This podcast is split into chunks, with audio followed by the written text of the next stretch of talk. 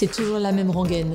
Quand je dis que je suis orthophoniste, on me parle rattrapage scolaire et zozotement. Avec OrthoPower, je vous propose de rencontrer des orthophonistes du quotidien, inspirés et inspirants, qui rendent notre métier si passionnant et tellement varié. Je suis Lucie Cambré, orthophoniste et cofondatrice de SoSpeech, des orthos qui se forment autrement.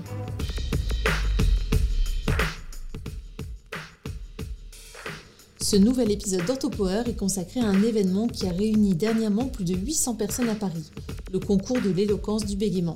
C'est Sarah, orthophoniste, qui vient nous parler de la genèse de cet événement, de son organisation et de ce que ce concours a pu apporter à ceux qui y ont participé.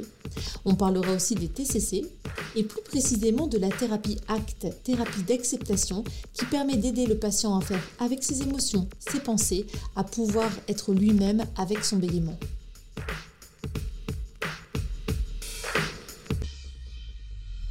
Bonjour Sarah. Bonjour Lucie. Merci beaucoup d'avoir accepté de participer à cet épisode OrthoPower euh, qu'on va aujourd'hui consacrer au bégaiement, plus précisément à l'éloquence du bégaiement. Bah, merci à toi de m'avoir invité parce que c'est un podcast que j'écoute beaucoup, donc je suis très impressionnée de participer. C'est un plaisir pour moi parce que j'ai entendu parler de cet événement, l'éloquence du bégaiement, grâce à tes publications. Alors plutôt publication Insta, il me semble. Euh, oui, c'est sur euh, le compte que j'ai créé qui parle beaucoup de bégaiement, qui s'appelle mm. Sarah Orto. Mm. Sarah Orto, dont on mettra le lien en dessous de cet épisode, comme ça les personnes qui veulent euh, te suivre et, s'intéresser de plus près à cette thématique pourront plus facilement retrouver les, éléments et les informations. oui, et il y a bien sûr un Instagram réservé à l'éloquence du bégaiement mm-hmm. qui s'appelle Éloquence du bégaiement. Ah super. sur Instagram et sur Facebook. Très bien. Est-ce que tu peux te présenter pour nos auditeurs, Sarah, et puis aussi pour moi, parce que je ne te connais que via euh, tes publications Instagram, mais euh, je vois que tu as beaucoup, beaucoup de choses à partager, donc euh, c'est avec grand plaisir que je t'écoute avec attention aujourd'hui. Je m'appelle Sarah, donc je suis orthophoniste en libéral, en région parisienne. Euh, je suis diplômée depuis 2001 de l'école de Paris mmh. et je reçois principalement des personnes qui bégayent, donc enfants, adolescents, adultes. Euh, et j'ai aussi la casquette de thérapeute cognitivo-comportementaliste. Très bien. Pour les personnes qui ne sauraient pas ce que c'est, parce que c'est vrai qu'il euh, y a pas mal de personnes finalement qui ne sont pas orthophonistes, qui ne font pas partie du domaine de la santé euh, et qui se demandent à quoi correspondent ces thérapies cognitivo-comportementalistes. Est-ce que tu peux essayer d'expliquer, vulgariser peut-être en quelques mots? Alors, euh, les TCC, pour faire plus court, euh, sont des thérapies dites brèves et vont chercher à comprendre comment aider le patient à aller mieux plutôt qu'à chercher le pourquoi. Et puis, elles vont regarder comment s'articulent les pensées, les émotions, les comportements euh, du patient pour pouvoir l'aider. Par exemple, une personne qui bégaye, euh, eh bien son, trouble va être euh, alimenté par le fait que se dise, ben, si je bégaye, je vais paraître idiot, par exemple. Mmh. Donc, elle va avoir une anticipation anxieuse, elle va avoir peur, honte. Et eh bien, en général, elle va se mettre à adopter des attitudes d'évitement, par exemple. Euh, des stratégies pour euh, ne pas qu'on entende son bégaiement et ça va alimenter son trouble et la lutte contre son trouble. Donc, bah, quand on est orthophonie, c'est important de comprendre ça et d'avoir une approche globale du bégaiement. Mhm. très bien. Est-ce que tu t'es formé euh, en France ou dans un autre pays à, ce, à cette TCC oui, alors je m'y suis intéressée à partir des études d'orthophonie. À l'époque, j'avais fait mon mémoire d'orthophonie euh, sur ce, sujet avec euh, Marie-Pierre Poula. Mmh. Et puis, euh, bah, par la suite, j'ai attendu quand même, quand je me suis installée, d'avoir travaillé un an pour avoir un peu d'expérience et, de finances. Et je me suis lancée dans la formation de la FTCC qui était en trois ans, qui est mmh. toujours en trois ans, mais qui n'est plus accessible aux orthophonistes, malheureusement. Ah, d'accord. Euh, voilà, donc euh, c'était à Paris. Ce n'est plus accessible parce que c'est considéré comme faisant partie du champ de compétences des psychologues, alors peut-être, c'est ça? Euh, oui, c'est que cette formation permet d'avoir directement l'étiquette de psychothérapeute. Ah oui. Et aujourd'hui, bien sûr, bah, il ne souhaite plus que d'autres professions puissent avoir cette étiquette. Alors moi, je ne l'ai jamais demandé, je n'ai jamais ni voilà, de quoi que ce soit de plaque de psychothérapeute parce que je ne me prétends pas psychothérapeute, mais j'utilise les TCC comme un outil mmh nécessaire à, ma pratique avec les personnes qui bégayent. Oui, c'est vrai que parfois, dans, certaines formations qui euh, sont dispensées par d'autres personnes, euh, d'autres professionnels de santé que des orthophonistes, on peut avoir la certification, euh, par exemple, mm. une certification pour les freins, pour l'allaitement et ça. Et finalement, très souvent, les orthophonistes n'en ont pas forcément envie parce qu'on a, déjà notre, notre activité d'orthophoniste, on veut juste enrichir notre pratique et, pouvoir proposer des activités, des, des, béquilles supplémentaires aux patients, des aides supplémentaires. Hein. Tout à fait, oui, oui. Oui, c'est un outil supplémentaire. tout à fait. Et donc, du coup, tu t'es formé euh, dès que tu es sorti de. Euh, dès que tu as été diplômé, dès que tu es sorti de l'école? Quasiment, euh, une année après. J'ai dû démarrer en 2002 et mm. sortir en 2005. D'accord, très bien. Cette formation. Par rapport à cette cette euh, formation de TCC, euh, ce qui est important, euh, c'est aussi de préciser qu'il y a eu plusieurs courants, plusieurs vagues dans ces, thérapies, mmh. et que moi, quand je me suis formée, c'était la deuxième vague de TCC. On, essayait de voir un petit peu ce que le patient se disait dans sa tête, son discours intérieur, hein, ses cognitions, on appelle ça aussi comme ça, et puis bah, on essayait de les modifier. Donc, par exemple, euh, si le patient se dit, euh, eh bien, si je bégaye, euh, c'est une catastrophe, c'est la honte, voilà, on va penser que je suis incompétent, eh bien, on allait essayer de modifier cette pensée avec lui. Et puis, aujourd'hui, on est davantage dans des thérapies d'acceptation. Donc, il y a la thérapie ACT, hein, qui est la thérapie d'acceptation et d'engagement, qui s'inscrit dans la troisième vague de TCC cette fois, mmh. où là, on va plus forcément euh, chercher à tout prix à modifier ses pensées, ses émotions, mais plutôt aider le patient à euh, faire avec ses pensées et ses émotions, mmh. euh, tout en continuant finalement à, aller vers ce qu'il a envie d'être comme personne, mmh. hein, aller vers ses valeurs à lui. Mais bon, parfois, effectivement, chasser le naturel, il revient au galop. Plus vous essayez de lutter contre une pensée ou une émotion, et plus elle vous revient dans la figure. Donc euh, voilà, on, a évolué aussi par rapport à ça et euh, on, va, euh, on va de plus en plus vers l'action faire avec ce qui est là et ce que, avec ce qui ne peut pas être changé. Super. C'est hyper intéressant parce que ça, ça date de, de combien d'années en fait? Ça fait combien d'années que c'est proposé ce type de thérapie d'acceptation acte en fait? Alors, comme souvent aux États-Unis, c'est apparu dans les années 70-80. Je pensais que tu allais me dire dans les années 30. Mais, euh, quand même pas. Mais en France, c'est assez récent quand même. Mm. Bon, bah, c'est arrivé. Ça fait une dizaine d'années qu'on en entend beaucoup parler. Hmm. Mm. Est-ce que tu vois une, un changement dans ta pratique ou en tout cas dans les résultats que tu obtiens euh, chez les patients euh, avec ce type de, de nouvelle façon de proposer une thérapie aux patients? Alors, euh, chez le patient et chez le thérapeute. D'accord, Parce que euh, chez le patient, euh, c'est quand même euh, partir de ce qui est important pour lui, finalement, mmh ses valeurs à lui. Alors, ses valeurs à lui, et ce qui est important pour lui, ça peut tout à fait au départ être plus fluide. Mmh Il peut avoir besoin aussi euh, de techniques motrices, de techniques de fluence, et on peut tout à fait les intégrer à la thérapie mmh d'acceptation. parce que ce qu'il peut faire pour être, voilà, se rapprocher de ce qu'il veut être lui, les actions qu'il qui veut s'engager à faire, bah, ça peut très bien être utiliser un petit peu plus mes techniques de fluence dans telle ou telle situation. Euh, donc euh, voilà, pour le patient, on parle vraiment de ce qui est important pour lui euh, et il va être beaucoup plus engagé dans la thérapie. Ça va être vraiment, il va être co-thérapeute. Hmm. Et je dirais que pour l'orthophoniste ou le thérapeute, c'est quand même beaucoup plus confortable. Mmh. Euh, parce que on n'est plus en train déjà d'essayer de convaincre le patient que c'est comme ça qu'il faut voir les choses, qu'il faut penser, et c'est comme ça qu'il faut être, et voilà. Euh, on part euh, vraiment des attentes du patient, donc on se met plus, nous, toutes les attentes de tout le monde sur le dos, hein, y compris les nôtres, parce que voilà, moi-même étant perfectionniste, je pouvais vraiment avoir cette, cette, pression sur les épaules, vouloir jouer la, super ortho, qu'elle allait tout réparer hein, et réparer tout le monde sur son passage. Je pense que ça va parler à beaucoup d'orthos en effet. et, donc, ça permet quand même, je trouve, voilà, de, euh, de partir avec moins de pression euh, et euh, voilà, d'être vraiment dans un travail commun avec le patient. Très bien. Comment tu, organises tes journées, Sarah En tout cas, ou ta semaine? Tu bosses en libéral toute la semaine?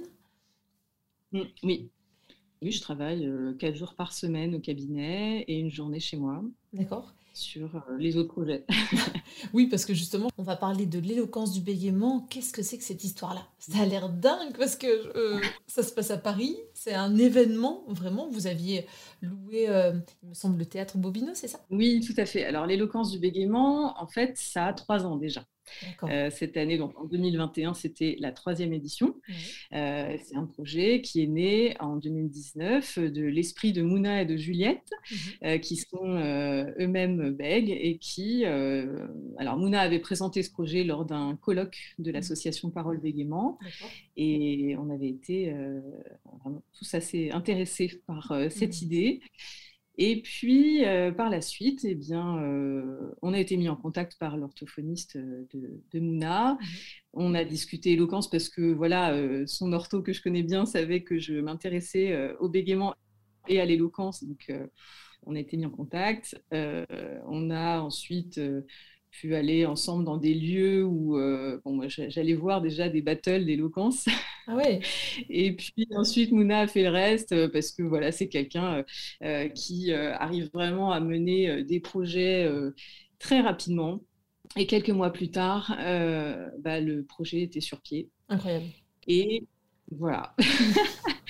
Et euh, donc, il était allé euh, à la rencontre des, vraiment des, grands noms de l'éloquence, hein, euh, notamment dans cet endroit où on était allé ensemble. Il y a un monsieur qui s'appelle Guillaume Prigent et qui est voilà, assez connu dans ce domaine-là. donc, il est allé le voir et il, a, il lui a demandé s'il était OK pour faire partie des formateurs. Et c'était parti. Et puis ensuite, il y en a eu d'autres. Et voilà, euh, tout ça, ça a pris de l'ampleur. Des orthophonistes aussi se sont euh, greffés au projet, donc Isabelle et Nifa euh, tout d'abord, et puis des étudiants en ortho. Enfin, voilà, donc la première édition 2019 avait eu lieu à Dauphine, à l'université mmh. Dauphine. Et puis la deuxième édition, ça avait déjà pris un peu plus d'ampleur. ça avait lieu en, alors c'était fin 2020 euh, à cause du confinement. Et euh, là, c'était en demi-jauge, donc euh, il y avait à peu près 300 personnes, je ah, crois, au théâtre Bobino. Waouh Oui, oui. Et là, à la troisième édition, eh bien, on était plus de 800 au théâtre Bobino. Oui, oui. Génial. Alors, du coup, tu nous as parlé un peu de la jeunesse de, cette, de cet événement. Comment ça se passe? Euh, C'est ouvert à qui? Euh, Il y a euh, des, des, battles, alors du coup, d'éloquence. Comment ça se passe? Ce ne sont que des patients, que des personnes qui, qui présentent un bégaiement alors, c'est ouvert à toutes les personnes qui connaissent le bégaiement, mhm, qui vivent le bégaiement, à partir de 15 ans. Mhm. Et euh, voilà, au départ, il y a à peu près une trentaine de candidats euh, quand l'expérience démarre. Et puis euh, ensuite, six finalistes lors de la finale. Donc, il y a plusieurs étapes, évidemment, de concours blanc, premier tour, deuxième tour et, et, la finale. voilà, donc c'est pas forcément des personnes qui sont suivies en orthophonie, ça peut, bien sûr, euh, certains euh, d'ailleurs sont encouragés par leur orthophoniste hmm. à, participer au concours, mais d'autres ne sont pas du tout suivis ou ont été suivis par le passé et ne le sont plus. Hmm. il y a vraiment tous les profils. Hmm. Et comment ça se passe Vous avez des personnes qui ont un, bégaiement audible, et puis vous avez des personnes qui ont un bégaiement masqué. D'accord. Euh, donc, certains candidats, euh, vous allez très peu les entendre bégayer, voire jamais, euh, mais ça ne veut pas dire qu'ils ne bégayent pas, bien sûr. Ils mmh. peuvent avoir un bégaiement qu'ils ont toujours réussi à, masquer. Très bien. au niveau des différentes épreuves, du coup, comment ça se passe? Est-ce que vous sélectionnez, présélectionnez euh, Est-ce qu'ensuite, ils ont quelque chose à préparer pour chacune des épreuves? Comment ça se passe? Alors, il n'y a pas vraiment de présélection, du moins pour l'instant. Euh, ensuite, euh, ce qui se passe, c'est que je crois qu'au départ, on avait entre 30, 30, et 35 candidats cette mmh. année. Euh, ils vont assister donc à des masterclass, mmh. à des ateliers. C'est quand même un, investissement hein, sur deux mois. Mmh. Donc, bah, il peut y avoir quelques personnes qui quittent l'aventure, mais en général, c'est au tout début. Voilà, soit par euh, impossibilité matérielle ou parce que finalement c'est pas le bon moment pour ça, euh, ou juste ils étaient venus voir ce qui se passait par là. Mais globalement, bon, les, gens tiennent bon, quoi. Mmh et, et, voilà, donc il va y avoir là sur les 30 candidats, on avait suite au premier tour 14 candidats qui étaient sélectionnés pour la demi-finale. Mmh donc tout ça, ça se passe au début en interne. Euh, on fait venir quand même pour le premier tour quelques jurys extérieurs, des personnes qui ont gagné des concours d'éloquence, par exemple, qui ne sont pas forcément euh, reliés euh, au bégaiement, mais ça peut être des, gens qui ont gagné des concours éloquentia. voilà, il y a des ponts qui se font un petit peu comme ça. mais nous, coachs, on peut aussi faire partie du, du jury. et puis, voilà, suite à, suite à ce premier tour, il y a 14 demi-finalistes qui là se sont euh, affrontés, si on peut dire, euh, dans un bar qui s'appelle le Social Bar, dont je vous parlais tout à l'heure, où il y avait ces battles d'éloquence. et donc au Social Bar, là, c'était ouvert au public. donc il y avait un petit public. Et, suite à ça, eh bien, six finalistes ont été revenus. Et là, là c'était la grande finale au théâtre Bobino qu'on a beaucoup préparés. Euh, voilà, les, candidats euh, se sont vraiment préparés de façon très intensive. Alors, il y a euh, sur toute la durée, donc à la fois il y a les masterclass du samedi qui se passent à mmh. l'université Dauphine, samedi matin. Vous êtes motivé du coup pour le samedi matin Oui, oui. ensuite, vous avez les ateliers pour s'entraîner, bien sûr, hein, pour mettre en application euh, bah, ce que les candidats ont vu en masterclass. Les ateliers, c'est le soir, en semaine. Mmh Et puis, euh, il y a un système de parrainage, donc euh, à partir de la demi-finale, où là, chaque candidat a deux parrains, à peu près, hein, ça peut être plus, mais deux personnes qui sont là quand même de façon un peu plus personnalisée pour correspondre, éventuellement conseiller, rassurer, voilà, être vraiment présente au, quotidien. Et puis bah, nous, l'équipe de com, parce que j'étais en plus dans l'équipe de, communication de l'éloquence. Tu l'as très bien fait, la bah, communication. Tu l'as très bien faite. On était quatre, et, voilà, on, euh, on, a beaucoup bossé euh, parce qu'il bah, fallait euh, alimenter en permanence les, les, comptes Instagram et Facebook. Et donc, bah, comme on était coach, c'était pratique parce qu'on était sur place lors des mmh. ateliers, donc on pouvait alimenter facilement. et puis, bah, voilà, on, a, on y a passé beaucoup de temps, mais c'était très chouette. Et, du coup, vous pouvez, être fiers, vous pouvez être fiers tous les quatre parce que vraiment, la communication est très bien passée. Enfin, moi, c'est comme ça que j'ai découvert hein, euh, l'événement, tu vois, euh, grâce à, vos communications, vos stories, vos posts et tout ça. Et ça donne vraiment envie de s'y intéresser et de savoir euh, ce qu'il en est, en fait, de, de cette, cette, cet événement. Euh, les personnes devaient préparer quelque chose, pouvaient s'entraîner en atelier, étaient coachées. Est-ce qu'il y avait une thématique particulière pour... Est-ce que c'est un texte à chaque fois qu'ils ont dû déclamer, un sketch à préparer? Comment ça se passait? C'était libre peut-être? Ben, Au départ, les sujets étaient libres pour mhm. le concours blanc et le premier tour. Mhm. D'ailleurs, ils gardaient le sujet hein, entre le concours blanc et le premier tour. Et bon, ça leur permettait euh, d'être plus à l'aise, d'apporter quelque chose d'eux-mêmes. Mmh. Et c'est une des valeurs très importantes de ce concours, c'est l'authenticité. Mmh. Euh, et donc, ça, ça nous permettait vraiment d'avoir des discours euh, très authentiques. et il y a eu des très, très beaux discours lors de ce premier tour. D'ailleurs, je pense à une, une candidate qui est sommelière, Sonia, et qui nous a fait un discours formidable avec un parallèle entre euh, le vocabulaire du vin et le, mmh. Le Enfin, ça a été euh, vraiment euh, sublime. Et à la fin, on avait juste envie d'aller déguster du vin.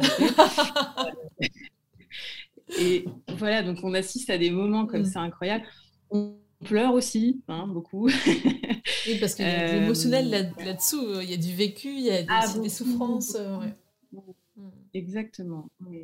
Et puis les candidats sont vraiment invités à mettre, euh, bah oui, d'eux-mêmes dans le discours, euh, à parler d'eux aussi, hein, et à être euh, expressifs. Et donc, bon, bah oui, forcément, nous, en face, c'est difficile d'être complètement insensible. Bah, et c'est pas le mmh.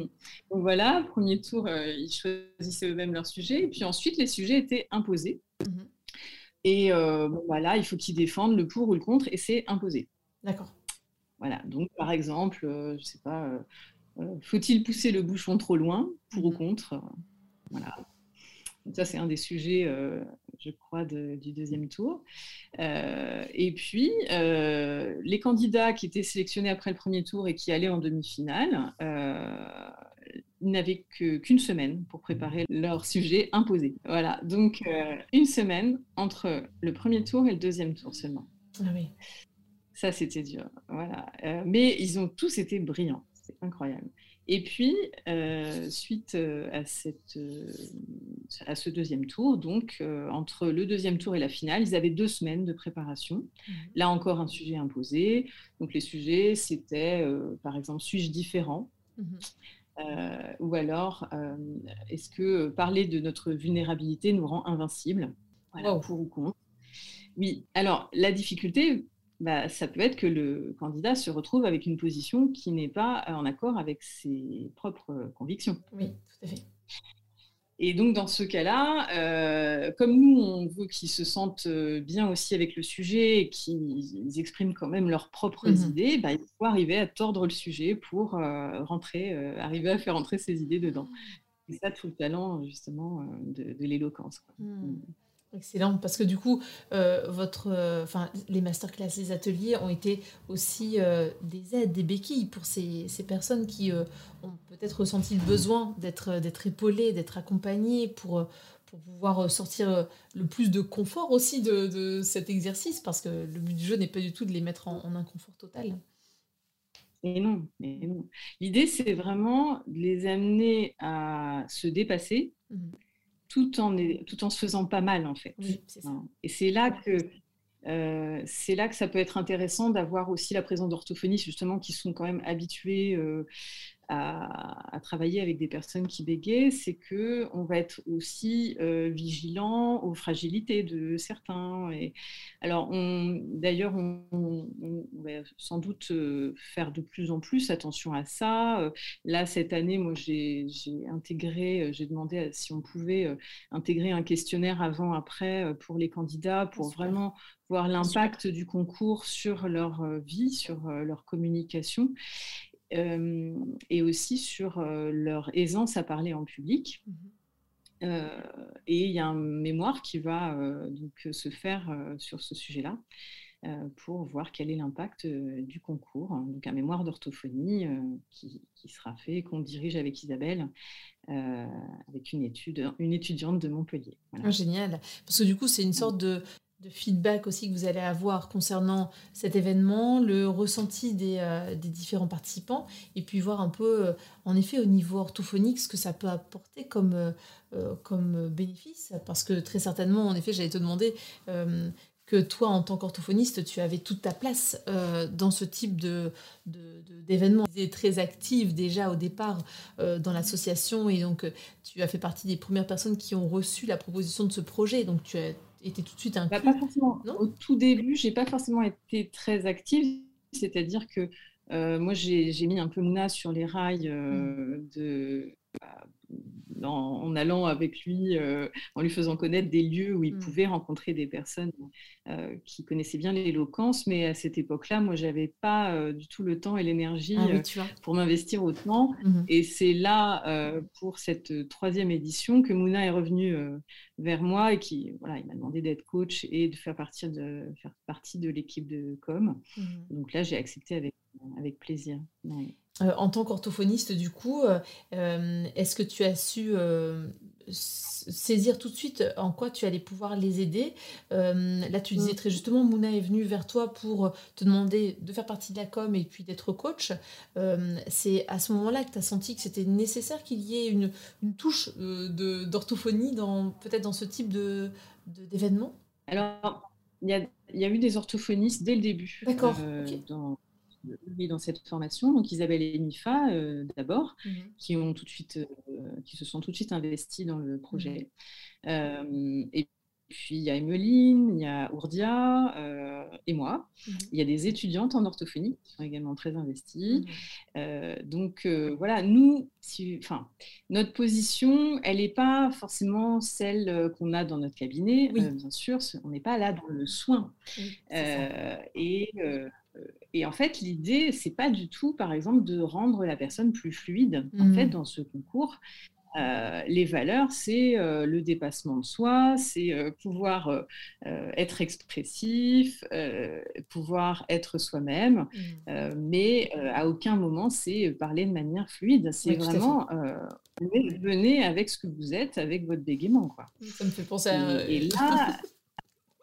Venez comme vous êtes, quoi. Ça fait vraiment penser à... C'est ça. C'est très fort en com. Je pense que ça a déjà été utilisé comme slogan. ouais, ça a déjà été pas mal utilisé. Ouais, je euh, pense. Hein. Mais c'est vrai que tu fais bien de préciser la différence d'une prise en soin en orthophonie en cabinet libéral euh, et, euh, et, le coaching lors d'un événement comme ça. Et ça, ça, doit être aussi intéressant en tant qu'ortho d'avoir euh, un regard différent sur euh, euh, le, patient ou les personnes qui, qui bah, je pense que, après, je ne veux pas parler non plus au nom de tous les, toutes les orthos qui ont participé à cette, cette expérience, mais en tout cas, moi, ça m'a fait beaucoup de bien. Mmh dans le sens, encore une fois, où on n'est pas dans une attente euh, de, euh, de, résultats, de euh, fluidité. et là, on est juste dans le dépassement de soi mmh. et dans voilà, les accompagner dans, cette, cette expérience.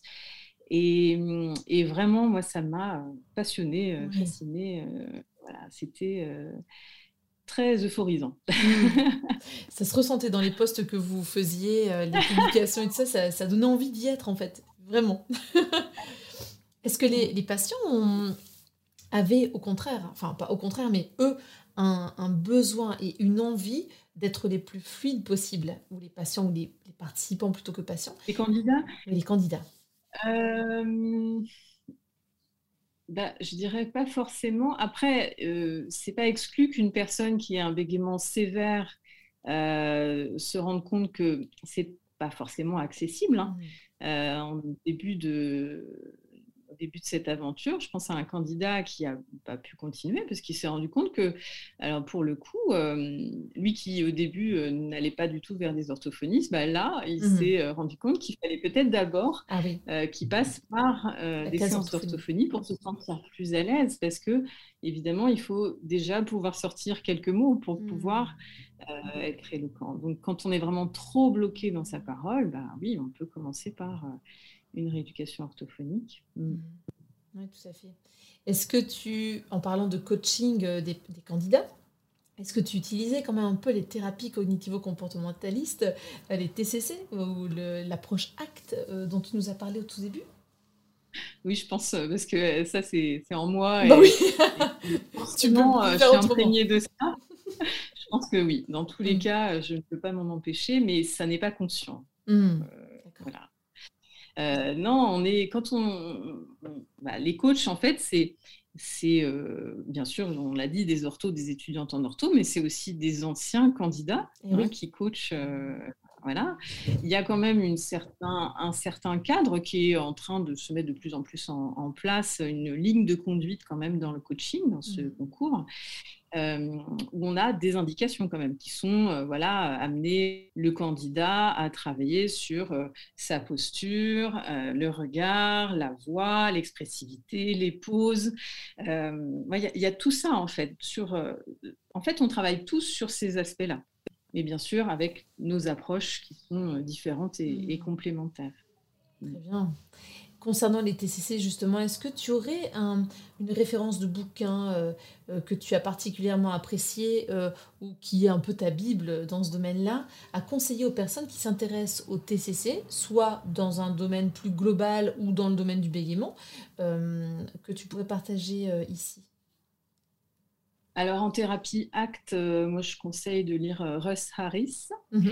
euh, qui a écrit. alors il y a un petit bouquin qui s'appelle Le piège du bonheur, qui est le plus accessible pour voilà, une introduction à la thérapie ACT. Mhm.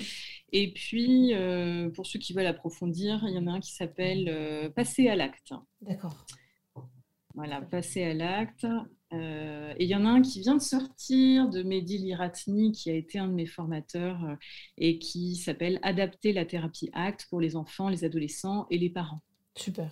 J'allais te demander justement, euh, Sarah, par rapport à cet événement, est-ce que ça a été filmé? Est-ce qu'il y a possibilité d'avoir accès à des reportages, il me semble, qui ont été tournés à l'occasion de cet événement, l'éloquence du bégaiement? Alors, il y a deux équipes de tournage qui étaient présentes. Euh, l'une dès le début, euh, donc celle de, Mélissa Bransard, qui est réalisatrice et qui suit le concours depuis trois ans. Donc, elle était là depuis le début. Mmh. Elle, euh, elle est elle-même concernée par le bégaiement et donc elle a une approche, voilà, une sensibilité qui sont vraiment très chouettes. Donc, Mélissa, elle a eu cette année un, documentaire qui lui a été commandé par France 3. Et euh, donc, elle a été là tout le long du concours. Et euh, c'est un documentaire qui sera diffusé à partir du mois de mars ah, de cette année 2022. Mhm. Et puis, deux semaines avant la fin du concours, on a eu l'équipe d'envoyé spécial qui est venue tourner, euh, donc qui a diffusé une, émission qui, est toujours visible sur, je crois, le site. Fait, voilà, il y a eu un reportage envoyé spécial. Mhm.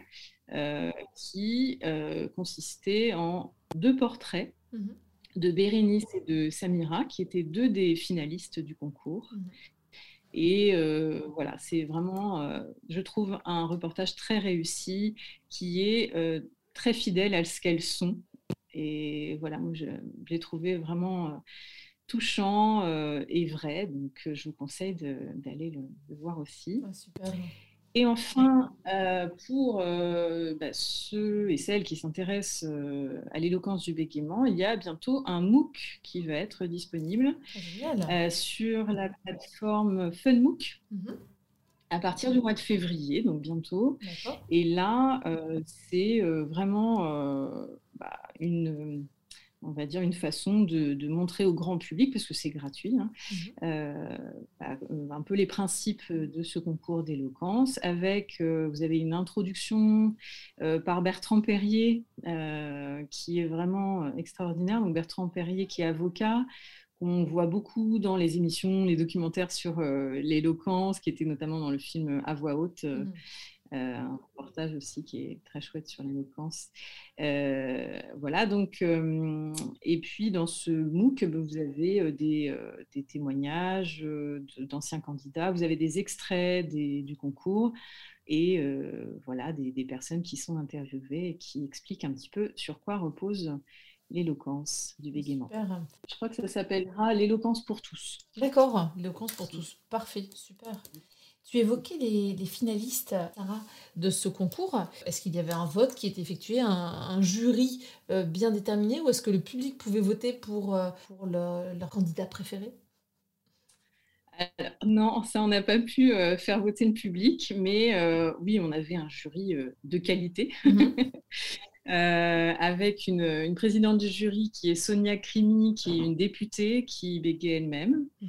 Euh, il y avait Bertrand Perrier, donc, qui est avocat, euh, deux orthophonistes, donc Isabelle et Nifa, qui font partie de l'aventure depuis le début. On avait Rémi Buzine, qui est reporter pour Brut. Mhm. Benjamin Ribaud, Nicolas Bissardon et Catherine Testa.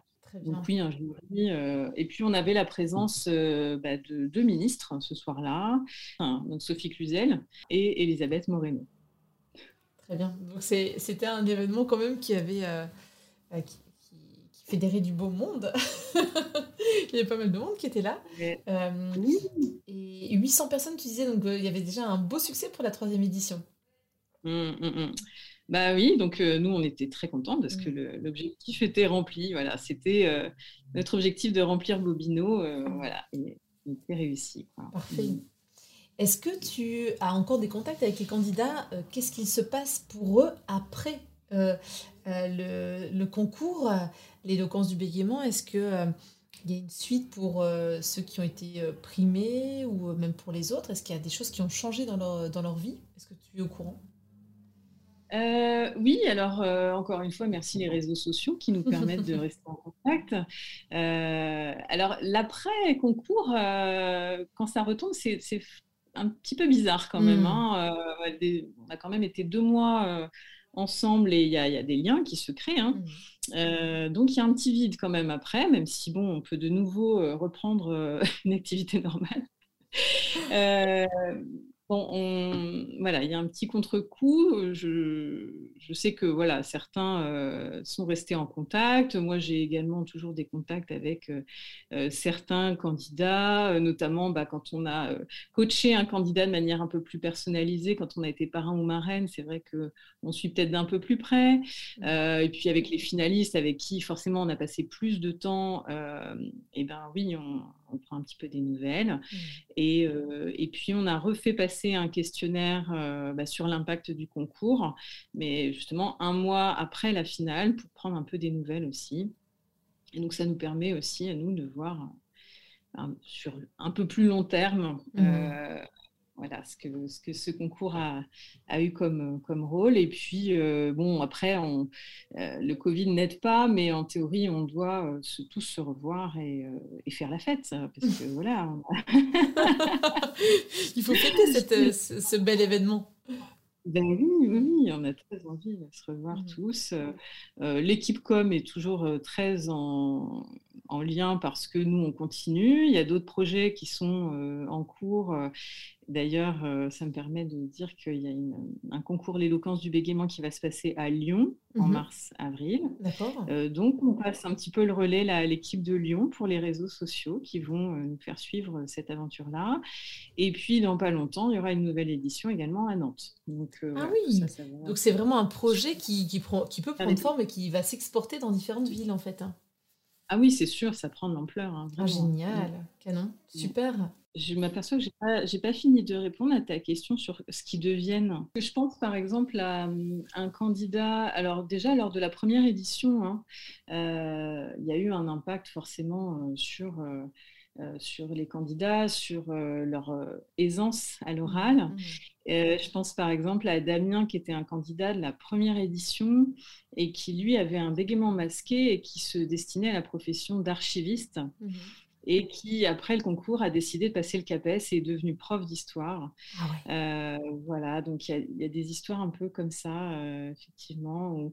Euh, je pense aussi à Raja qui, qui, a fait le concours cette année et qui, elle aussi, est plutôt dans un bégaiement un petit peu couvert, masqué, et qui nous racontait que lors, bah, lors de la formation là, de, de, mois, à un moment, elle était partie faire un, atelier et que, alors, une formation en dehors hein, de l'éloquence. Mmh et elle nous racontait qu'elle avait dû déclamer un poème devant un public et que pour la première fois, elle avait annoncé euh, qu'elle bégayait euh, avant de réciter son poème, mmh. alors que c'est quelqu'un qui ne fait pas entendre son bégaiement. Hein, oui, tout à fait.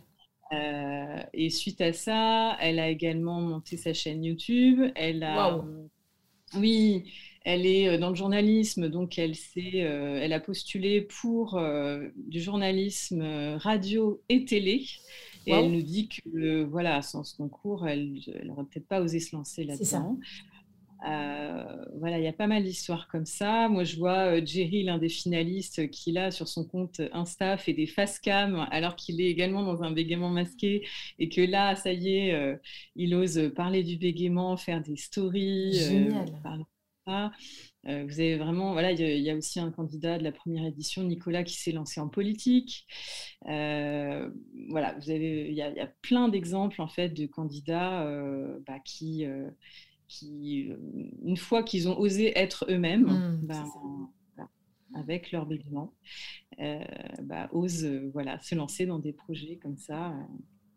C'est génial parce que c'est exactement ce que tu évoquais au tout début, de pouvoir être expressif, être soi-même. Là, vraiment, c'est des mm-hmm. personnes qui se sentent capables de d'oser, alors qu'avant, c'était peut-être des le, bégaiement constitue un obstacle tel qu'il se fermait toutes les portes qui auraient pu être ouvertes sinon pour eux, en fait. C'est ça.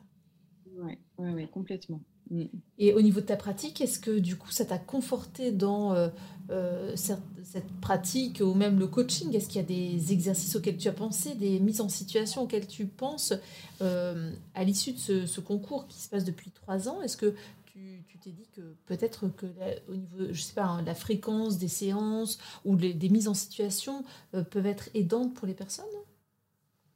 Alors, euh, moi, je me sers pas mal quand même euh, de l'éloquence pour euh, aider mes propres patients en leur montrant des personnes inspirantes qui dépassent leur peur de parler. Mmh. En séance aussi, je pense que ça a forcément dû jouer sur l'importance que mmh. maintenant j'accorde à la posture, au mmh. regard, aux poses, à l'expressivité. voilà, je, évidemment, je, m'y intéresse déjà, mais je pense que ça doit, ça doit forcément jouer, oui. Mm. Ah, c'est vrai que ça nous, ça nous donne, surtout aujourd'hui qu'il y a eu ce reportage, euh, ça nous donne euh, matière aussi à, fournir à nos patients bah, des modèles de personnes inspirantes. Hmm. Et ça permet aussi d'avoir une lueur d'espoir par rapport à un bégaiement qu'ils pensent être euh, tellement ancré chez eux, en eux, que ça, peut sembler euh, euh, très pessimiste parfois de se dire que on bégayera toute sa vie. En fait, en gros, c'est ça. Euh, mais en voyant des personnes qui peuvent s'en sortir et qui peuvent avoir accès à des, à des domaines auxquels ils ne penseraient même pas, ou ils n'avaient même pas pensé, ça peut, ça peut aider, être, être inspirant en effet. Oui, et puis de voir que c'est pas forcément euh, en ne bégayant plus et mhm. en ne faisant pas entendre son bégaiement qu'on peut être heureux. Oui, hein. tout à fait, c'est ça. Euh, bah, en fait, vous voyez, il y en a plusieurs qui ont fait partie de l'aventure et qui avaient un bégaiement masqué. Et eux, leur problème, euh, bah, c'était plutôt d'être sans arrêt dans cette lutte avec eux-mêmes, d'être euh, finalement de fournir sans arrêt un effort cognitif mmh, à devoir penser à comment on va dire telle chose et dans le contrôle tout le temps. Être dans le contrôle permanent. Mmh. Et donc, euh, bah, finalement, oser être soi-même, quel soulagement. c'est une belle leçon aussi pour tout le monde, en fait, finalement. De se forcer à, à, endosser euh, une personnalité ou, ou euh, un mm. profil qui ne nous correspond pas, ou, euh, ou alors de toujours, en effet, pour ces personnes comme pour d'autres, avoir un contrôle, un hyper-contrôle sur le plan cognitif, ça doit être tellement fatigant, épuisant, énergivore. Ah oui, vous êtes en, double tâche euh, mm. permanente entre la forme et le fond, en fait. Mm. Et puis, vous ne dites pas forcément ce que vous vouliez dire au départ. Et oui. Est-ce que tu travailles en parallèle, en collaboration avec des psychologues également? Euh, ça m'arrive. Alors, dans la région où je travaille, malheureusement, c'est euh, très sous-doté en mmh. psychologue. Et les patients n'ont pas euh, beaucoup de moyens financiers. Donc, très souvent, quand on conseille d'aller voir un psychologue, bah, c'est l'accès aux soins est très compliqué. Quoi. Mmh, mmh. Parmi l'équipe des coachs, il n'y avait pas forcément de, de, psychologue ou psychothérapeute, en fait? Si, si, si, il y avait ah, Loni qui est psychologue, euh, qui est elle-même concernée par le bégaiement, mais et euh, qui voilà et qui est psychologue euh, et qui a vraiment apporté un, soutien important pour toute l'équipe, pour les candidats qui étaient vraiment disponibles. et ça, c'était bien d'avoir dans, dans l'équipe. Oui. Mm. C'est génial parce que même jusqu'à la réalisatrice, jusqu'aux membres du jury, euh, jusqu'au coach, euh, il y, avait des personnes qui étaient, euh, qui étaient bah, sujets soit au bégaiement ou, intéressés parce qu'un proche était très certainement bégayé, certainement, ou, ou était, comment dire, je n'ose pas dire, on ne dit pas atteint de bégaiement, on ne dit pas porteur de bégaiement non plus, mais donc sujet au bégaiement, ouais, sans problème. Oui, souvent je dis concerné par le concerné Par le bégaiement. Oui, après, euh, certaines personnes euh, qui bégayent disent bègue. Ouais, Tout à fait. on n'ose pas trop en tant qu'orthophoniste. Oui, c'est vrai. Mmh, c'est vrai, tu as raison. On ne bégaye pas soi-même, mais les bègues disent bègue. Bègue, enfin, certains. Oui, Et c'est vrai qu'il devait y avoir une certaine, une certaine grande famille, en fait, où tout le monde se comprenait. Vraiment, j'ai l'impression que dans toutes les, à tous les étages, dans toutes les fonctions de, ce, de tous les statuts de cet événement, il y avait des gens concernés, en fait. Ah, mais c'est vraiment l'idée, hein, jusqu'à mmh. la présidence du jury. Euh, voilà, c'est que, euh, oui, ce sont euh, avant tout les personnes qui bégayent elles-mêmes, qui, mmh. participent à cette, à cette expérience. Et, et c'est ce qui fait que, voilà, en vivant la chose de l'intérieur, on peut encore mieux oui. Euh, conseiller. Et en ayant vécu euh, cette, ce concours, parce que les anciens candidats euh, sont d'excellents coachs, voilà, ils sont impressionnants. Je pense à Lynn, par exemple, qui a gagné la première édition du concours et qui a été, qui a elle-même animé une masterclass cette année. Voilà, oui, qui est incroyable. oui, oui, ouais en fait, c'est le même effet. Euh, je pense que ça contribue à, la réussite aussi de cet événement, euh, comme euh, par exemple quand on peut le voir dans nos groupes thérapeutiques. Hein, c'est qu'il y a forcément le fait de... de émulation, ça, une émulation, oui, complètement. Hein, et, alors ça peut parfois être un peu bizarre au départ pour ceux qui n'ont par exemple jamais rencontré d'autres personnes qui bégayent. Oui. Mais comme c'est le cas quand nous, on propose des groupes, finalement, hein, entendre d'autres personnes bégayer, euh, c'est pas, c'est pas forcément évident au départ. Mmh. C'est Samira qui me parlait de ça et qui me disait, oh, lorsque je suis venue à la première masterclass, quand j'ai entendu les autres bégayer, je me suis dit, mais je vais pas rester en fait. Mmh. Et, Samira, elle a gagné le concours. Voilà. Donc, euh, Elle est restée jusqu'à la fin, elle a bien fait. ah bah oui. Oh, c'est chouette. On sent vraiment qu'il y avait une bonne ambiance et que ça a porté en fait les personnes, euh, qu'ils soient organisateurs ou, euh, ou candidats. Donc c'est vraiment super chouette. Ça donne envie de suivre encore plus, euh, plus régulièrement, tu vois, les, les, différents événements qui auront lieu donc dans différentes villes de France. Ça va continuer à Paris et puis voilà, ça, ça fait des petits. Très très bien. Super prendre de l'ampleur peut-être à l'étranger, on ne sait jamais. Bah oui, tout à fait. C'est vrai que peut-être qu'avec euh, ce, ce Ortho Power, ça donnera des, des envies euh, euh, en Belgique, en, au Canada, en Suisse. Je me pas en Belgique, je me demande. Peut-être. Il me semble avoir déjà vu une belle affiche qui a été créée par une logopède, Alice, il me semble. Donc je pourrais lui demander éventuellement, en effet. Mm, mm. Et, c'est vrai que comme on est écouté, euh, Orthopower est écouté dans une quarantaine de pays, alors pourquoi pas, euh, si ça peut intéresser des personnes. Euh, ouais. pour terminer, Sarah, est-ce que tu aurais une idée de l'Orthopower, ce qui fait la spécificité des orthophonistes, hmm. selon toi? Alors, je ne sais pas si ça va être très original, mais moi, je dirais la flexibilité. Mhm. Euh, par exemple, en thérapie acte, ben, on dit que voilà, le, pilier vraiment de cette thérapie, c'est euh, d'amener le patient à plus de flexibilité mhm. psychologique. Hein.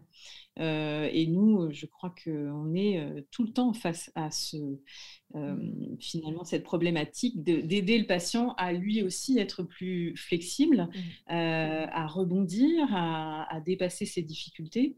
Et alors, il y, a une, il y a un dessin que j'aime beaucoup d'une illustratrice qui s'appelle Gomargu, je ne sais pas si tu connais. Euh, et en fait, euh, elle dit euh, le, le, fait d'avoir, de surmonter ses peurs, le courage, en fait, c'est pouvoir dire à ses peurs, pousse-toi, mmh. pouvoir dire à sa peur, mmh. pousse-toi, j'ai des choses à faire. Ah, pas mal. Et j'aime beaucoup cette phrase. Et hum, voilà, j'espère, en tant qu'orthophoniste, euh, pouvoir amener mes patients à, ça. Génial. Super. Mm-hmm. Merci pour cette euh, belle pensée pour terminer ce, et belles paroles pour terminer cet entretien qui nous donne, c'est sûr, envie d'aller voir euh, ce que c'est que l'éloquence du bégaiement et je suis sûre qu'il y a pas mal de personnes qui auront envie d'aller euh, scruter les différents posts, euh, les stories. Peut-être que là c'est un peu moins actif en ce moment, mais en tout cas les posts ça va redevenir. va redevenir. Oui, tout à fait. Mm. Et ça permettra d'en savoir davantage sur, sur cet événement. En tout cas, merci beaucoup, Sarah.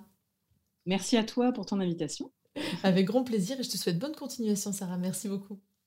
Merci à toi. Au revoir.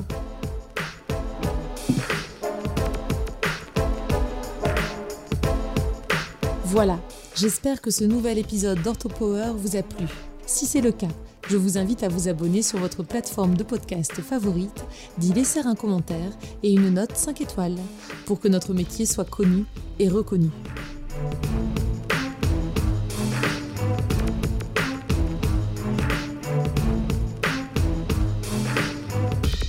OrthoPower